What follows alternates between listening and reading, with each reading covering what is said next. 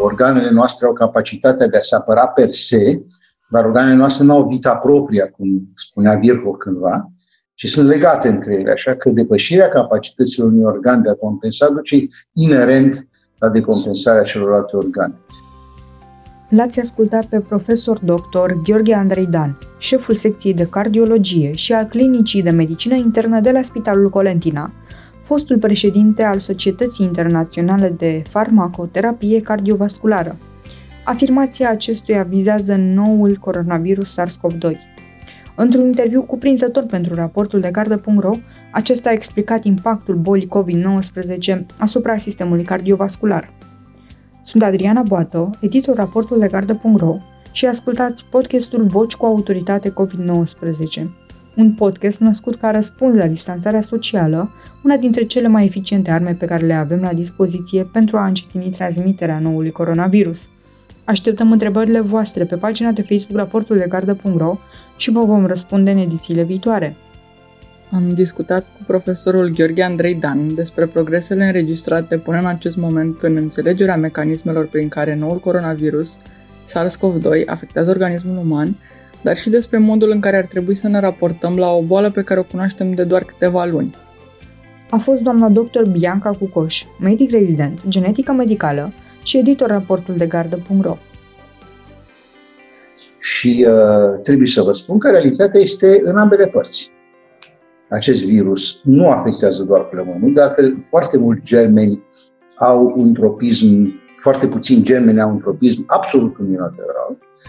Acești germeni afectează mai multe țesuturi și acest lucru se știe și vom vedea poate de ce, pentru că ele, acest virus intră în celulă pe o cale care se găsește mai în toate celulele și organele, dar e adevărat că și uh, interrelația dintre organe determină tablou clinic, ceea ce face din boala asta extrem de necunoscută uh, o boală foarte complicată.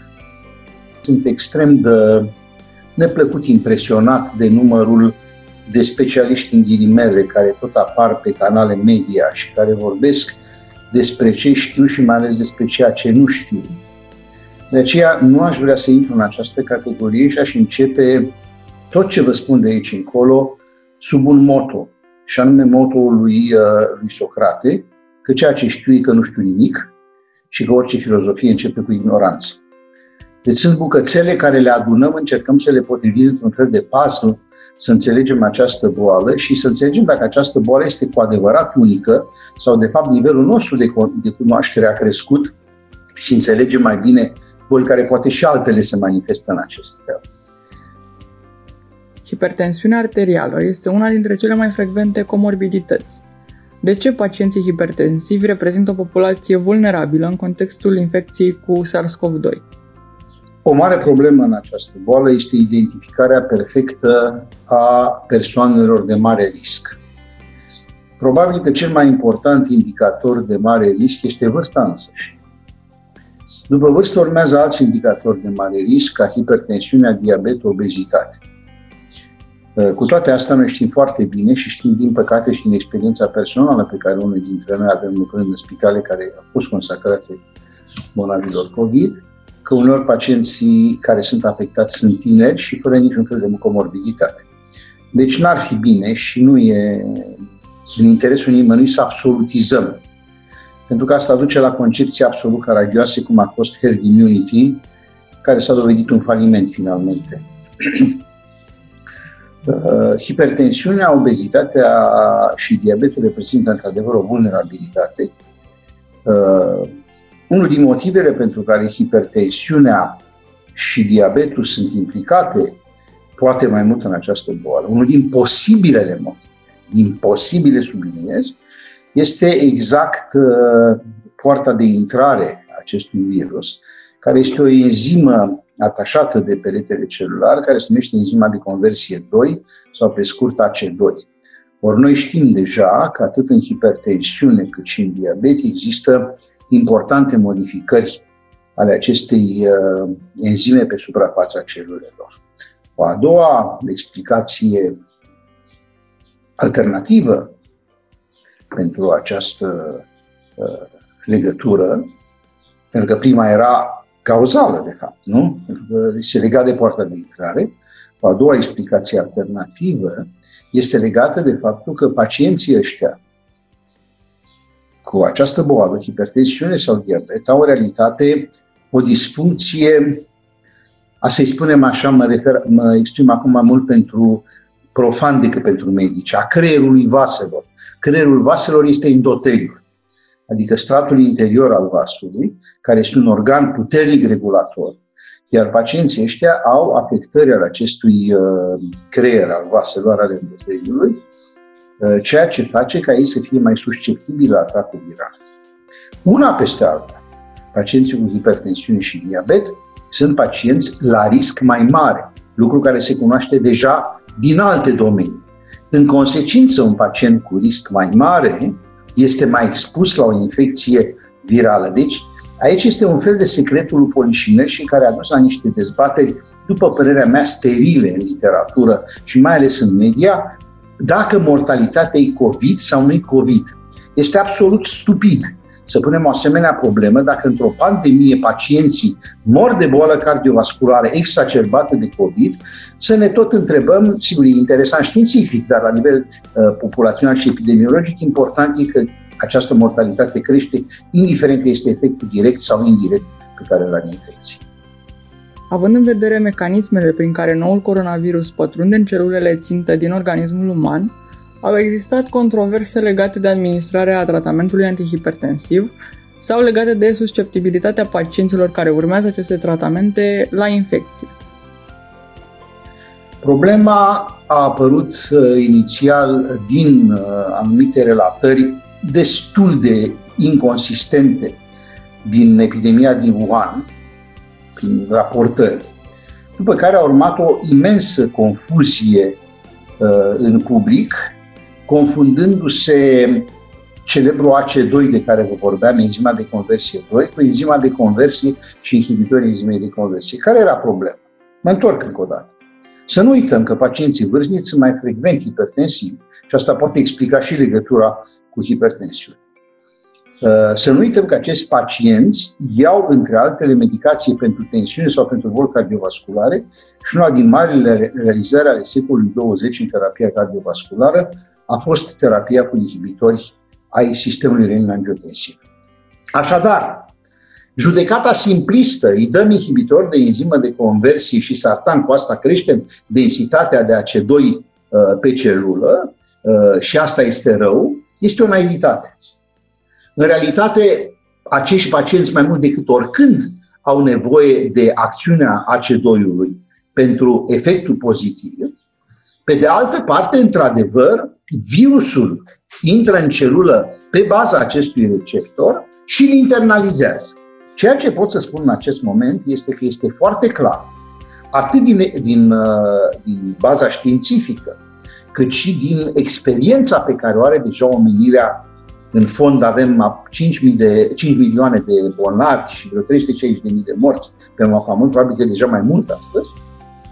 Ideea a fost foarte clară și este statutată de trei amendamente specifice născute de, mari, de marile societăți de, de cardiologie, și anume că este non-indicat uh, să se întrerupă terapia cu inhibitor ai sistemului renin-angiotensină, atât inhibitor de enzimă de conversie cât și sartani, la pacientul care are aceste indicații vitale, și aici mă refer în mod special la infecție cardiacă, Există, din prudență, până om ști mai mult unele indicații, personal nu subscriu, dar sunt obligat să le anunț, că la pacientul cu hipertensiune uh, e poate mai bine în perioada de COVID uh, să treacă pe o altă medicație antihipertensivă, pentru că aici există alternative.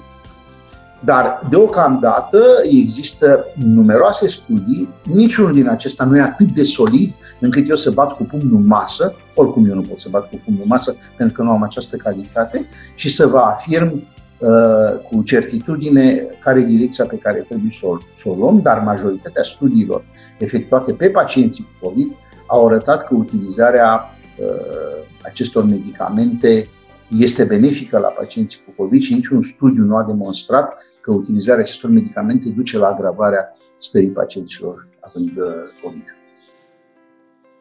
Deși pacienții cu boli cardiovasculare preexistente au un risc mai mare de evoluție severă a bolii, chiar și persoanele tinere și fără probleme de sănătate aparente sunt la risc de a dezvolta complicații cardiovasculare. Care ar fi motivul? Mi-ar plăcea, dar din păcate nu pot, să separ un profil de risc foarte clar a pacientului COVID, chiar dacă n-aș ști ce fac cu el. Și repet, această separare foarte strictă a dus la concepții epidemiologice care ca epidemiologie poate sunt foarte interesante, dar ca practică s-au dovedit un faliment. Amintesc ce s-a întâmplat în, în Suedia, ca să nu vorbesc de ce se întâmplă în Statele Unite și ce era să se întâmple în Marea Britanie.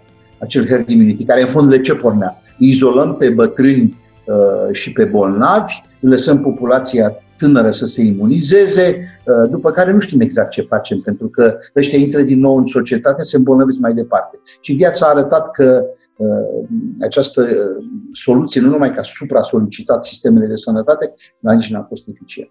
Deci, așa cum v-am spus, nu avem la ora actuală și probabil că nu vom avea un interval de timp o structură exactă a riscului, a factorilor, de, a stratificării de risc.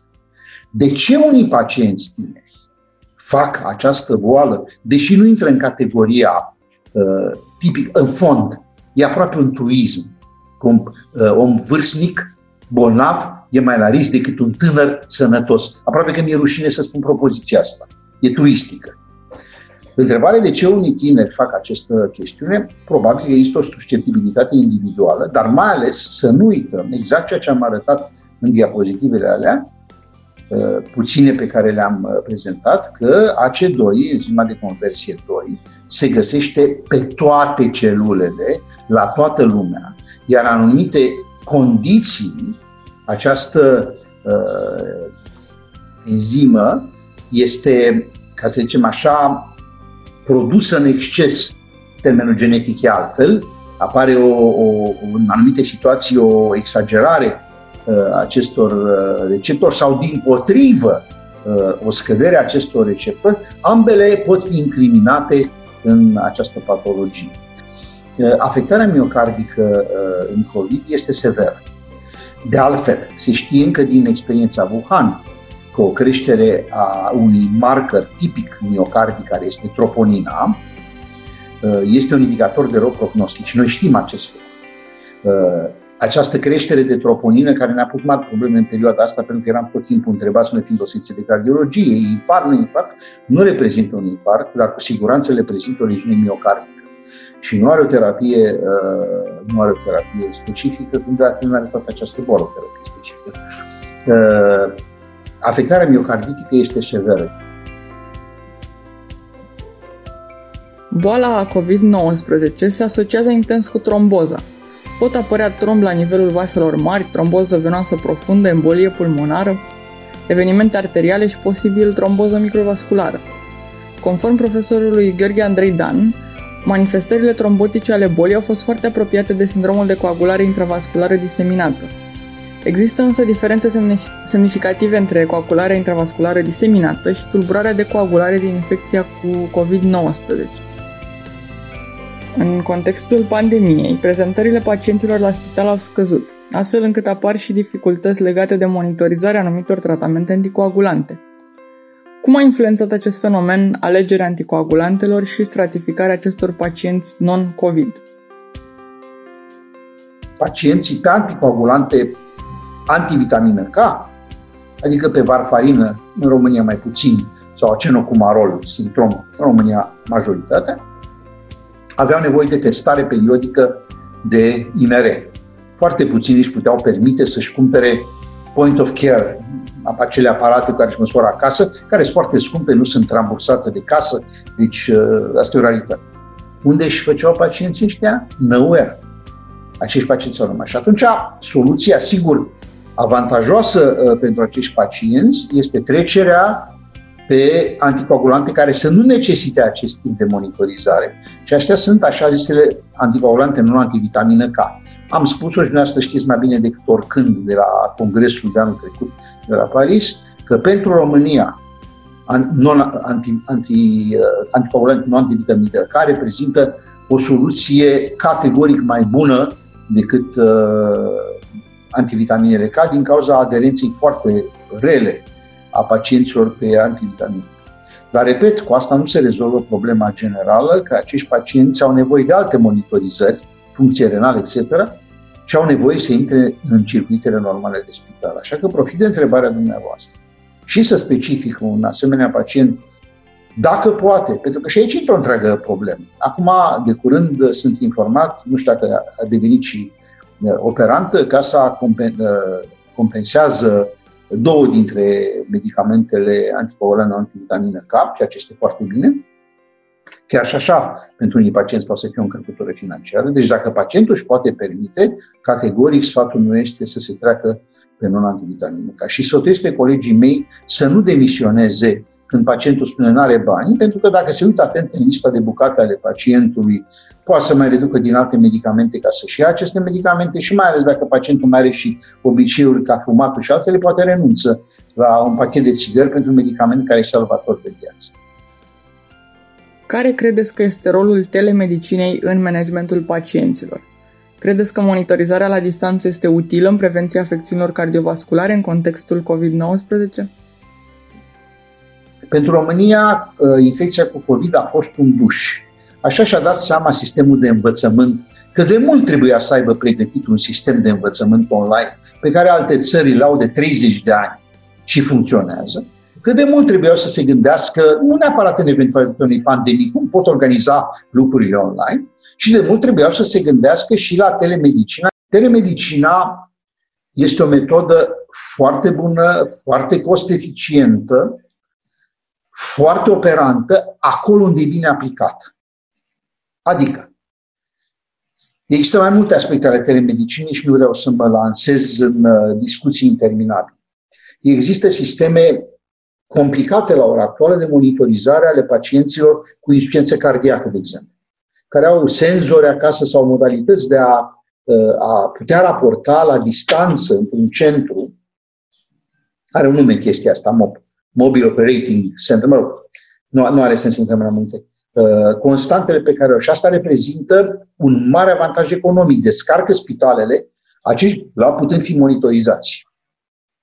Sunt și alte lucruri care se pot uh, monitoriza. Doi, pacientul are nevoie uh, de sfaturi legate de lucruri concrete ale patologiei pe care o are. La fel, telemedicina este un un uh, aport, uh, am ezitat ca să nu fac o obișnuită tautologie de termeni, este un aport uh, foarte valoros. Dar pe de altă parte, medicina se face cum între oameni, așa că diagnostice, deci nu poate deveni telemedicina ceea ce, din păcate, pentru foarte mulți Google, devin brusc doctor citind de pe Google. Deci telemedicina este un instrument excepțional de important, foarte necesar, în care ar trebui investit tocmai pentru a economisi resurse și nu a băga în spital pacienți care nu trebuie să intre în spital, dar nu este un factor. Asta este clar. În finalul interviului, profesor dr. Gheorghe Andrei Dan a oferit sfaturi pentru persoanele cu boli cardiovasculare în contextul relaxării măsurilor impuse de autorități. Nimic, numai prostia, uh, poate determina un pacient la risc să se relaxeze și să creadă în naivitate că își poate relua viața dinainte. După părerea mea, acest lucru se aplică oricărui cetățean conștient și inteligent din această țară și care nu e intoxicat în minte cu teoria conspirației și care trebuie să înțeleagă că suntem confruntați cu o infecție care nu e o glumă, că 5 milioane nu s-au îmbolnăvit de uh, nu știu ce boală imaginară, Uh, că concepții care provin din mai mult din superstiții decât din credință uh, sau din păreri personale de a nu se proteja minimal, minimal, adică a purta mască în colectivitate, de a evita uh, adunări foarte strânse, adică exact ceea ce prevede în acest moment, după părerea mea, foarte pertinent recomandarea legală, reprezintă un risc pentru ei puteți urmări interviul integral în format video pe canalul nostru de YouTube, Raportul de Gardă, sau pe pagina noastră de Facebook. Deși măsurile impuse de autorități se relaxează, atât pacienții cât și persoanele sănătoase ar trebui să acționeze cu prudență. Așadar, vă recomandăm aceleași lucruri pe care le recomandam și în timpul stării de urgență. Stați acasă, spălați-vă pe mâini, citiți raportul de gardă.ro și ascultați podcastul Voci cu autoritate COVID-19. Așteptăm întrebările și comentariile voastre în format scris sau audio pe pagina de Facebook raportul de gardă.ro pentru a vă răspunde în edițiile viitoare.